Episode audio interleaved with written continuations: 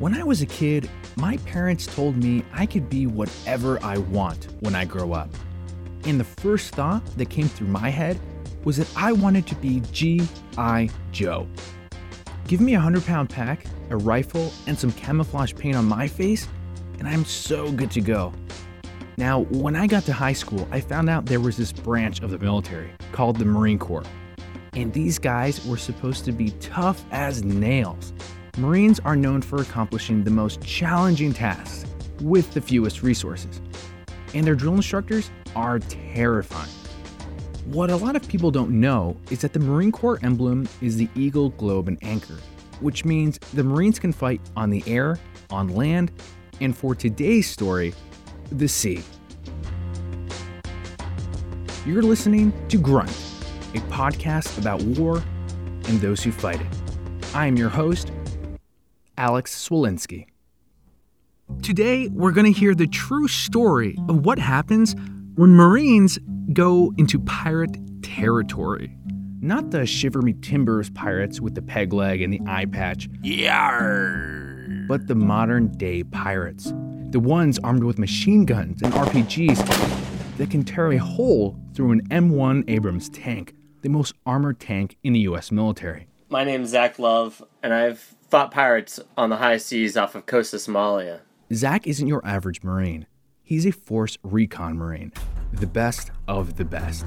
So I, I always like to explain it that Force Recon is the Marines. So the Marines have Force Recon, and that's kind of like the equivalent of the Army Special Forces or the Navy SEALs, and they do a very similar mission.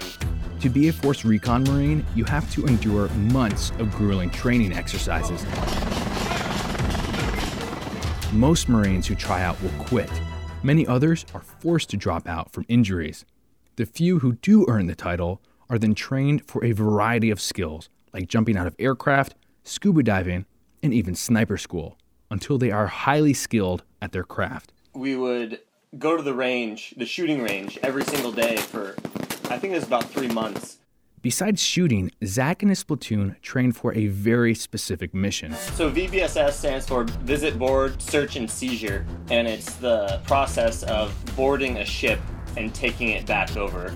They got really good at this mission. They were spending over 40 hours a week training for this. They had this big building where they could make hallways and rooms and then they can change it around. So each time it's kind of unique. And in these rooms, they would have targets of guys with guns and then also targets with people holding coffee cups or things like that. Because a coffee cup is very different than a gun. And the last thing you want to do on a hostage rescue mission is kill one of the hostages. It was just to train you to to be able to differentiate between friend or foe if in that instant really fast you know your adrenaline's pumping and you you need to rely on the people doing this job to not shoot innocent people. But getting aboard a rocking ship in the middle of the ocean is a whole other challenge. We practiced getting onto the ship two different ways. One is it's called fast roping, where a helicopter flies over, drops a, a thick rope down from the helicopter, and you basically just slide down the rope, kind of like a, a fire ladder or something, or a fire pole.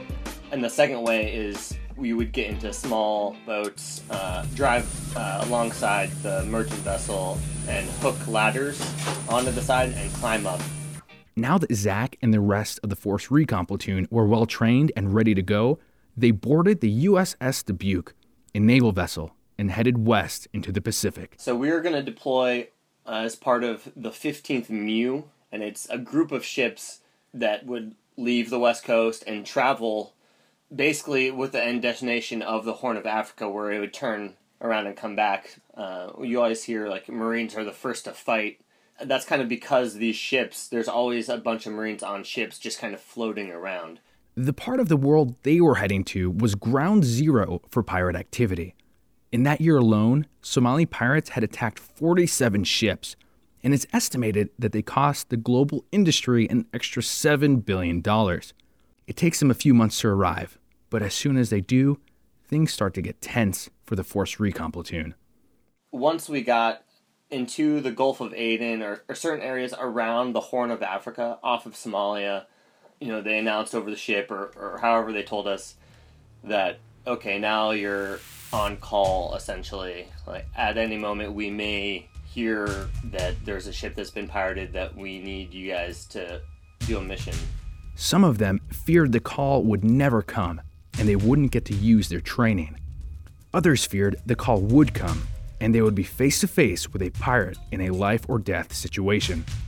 There I was, laying in my rack because you can't sit on it because it's a four story tall bunk bed, watching some crappy movie to pass the time.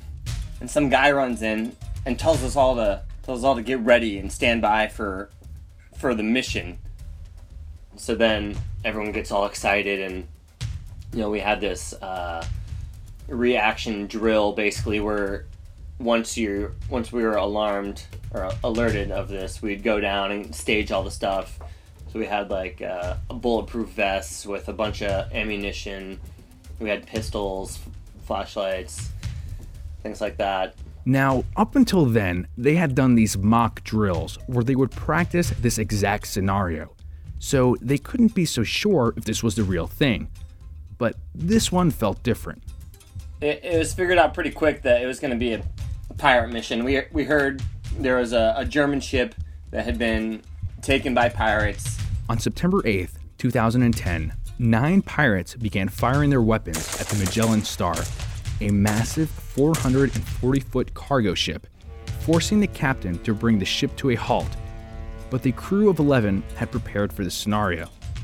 As soon as they saw these pirates boarding the ship, this crew killed the ship, like turned off the engines, and barricaded every door from the outside of the ship all the way down to the engine room, which is probably four or five floors beneath the main deck. You see, the ship was targeted by pirates not for its cargo, but for its crew. Pirates were getting away with millions of dollars in ransom money in exchange for releasing the hostages. The USS Dubuque raced to the Magellan Star to get to the crew before the pirates did. So we were waiting around for that, I want to say for a few hours. And then once we got there, we had to continue waiting to get final authorization. Uh, I think, you know, it had to be approved by the president or something like that. Zach's uncertain whether the order came directly from the president himself.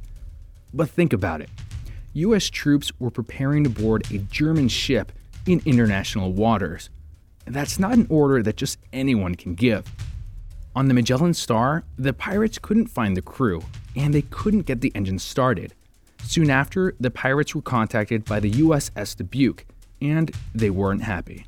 The whole time the pirates are saying, don't even think about trying to come on board, we'll kill you all, we'll kill everyone. When they arrived at the Magellan Star, two helicopters launched from the USS Dubuque to circle the cargo ship.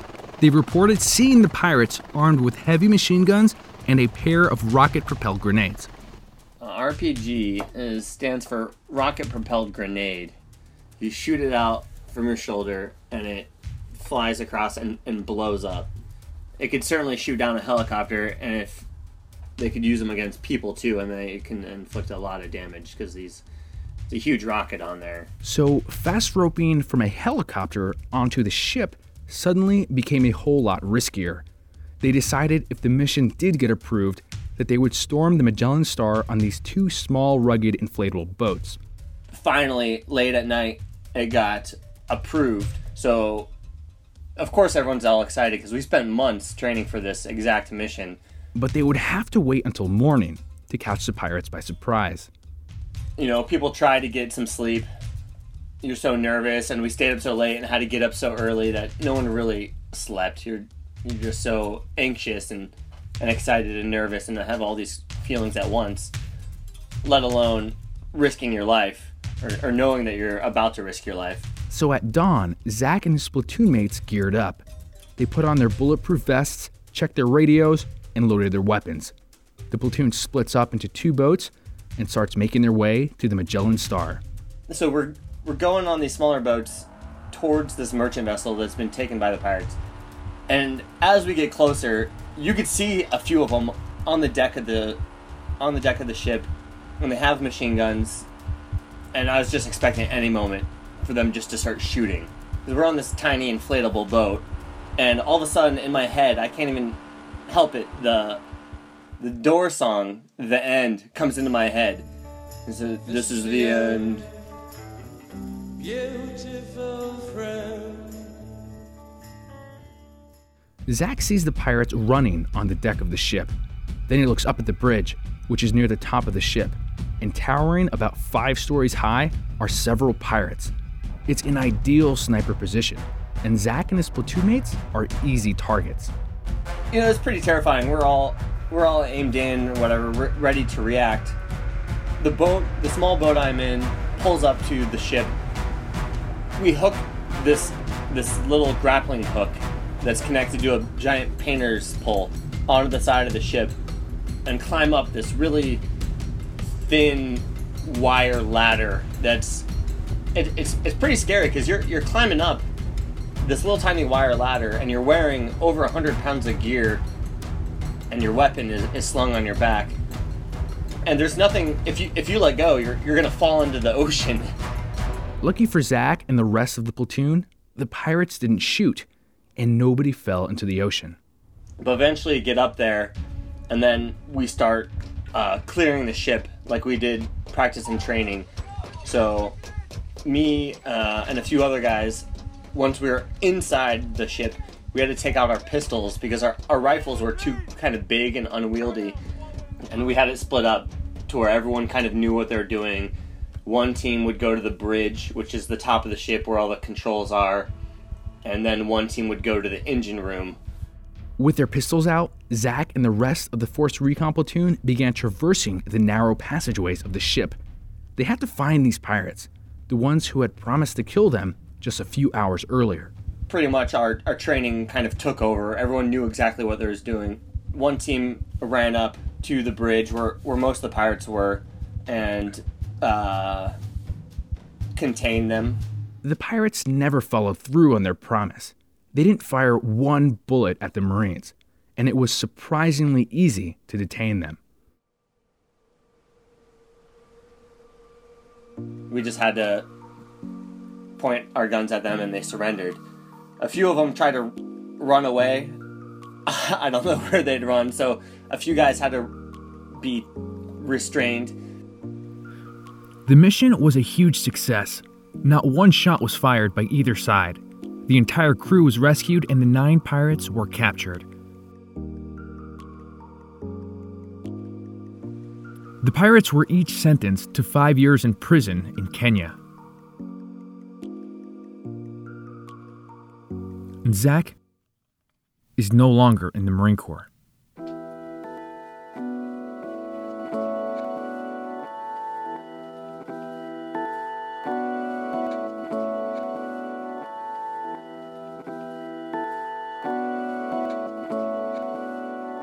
It's interesting in the military. I, f- I feel like in the Marines specifically, you can have a very unique relationship with someone that you, you'll never be able to replicate anywhere else. Uh, one one day, you can literally ha- be in a fist fight with someone, and you could really just hate this guy.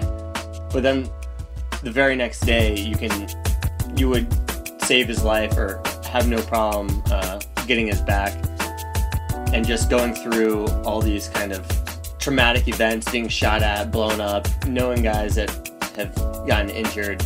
You, you form this camaraderie with these guys that even though you may hate the guy as a person, you've shared all the same or very similar experiences and have a, a bond that can be replicated.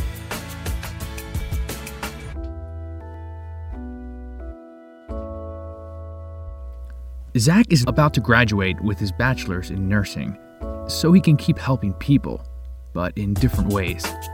Stay tuned for more episodes of Grunt. Thank you for listening.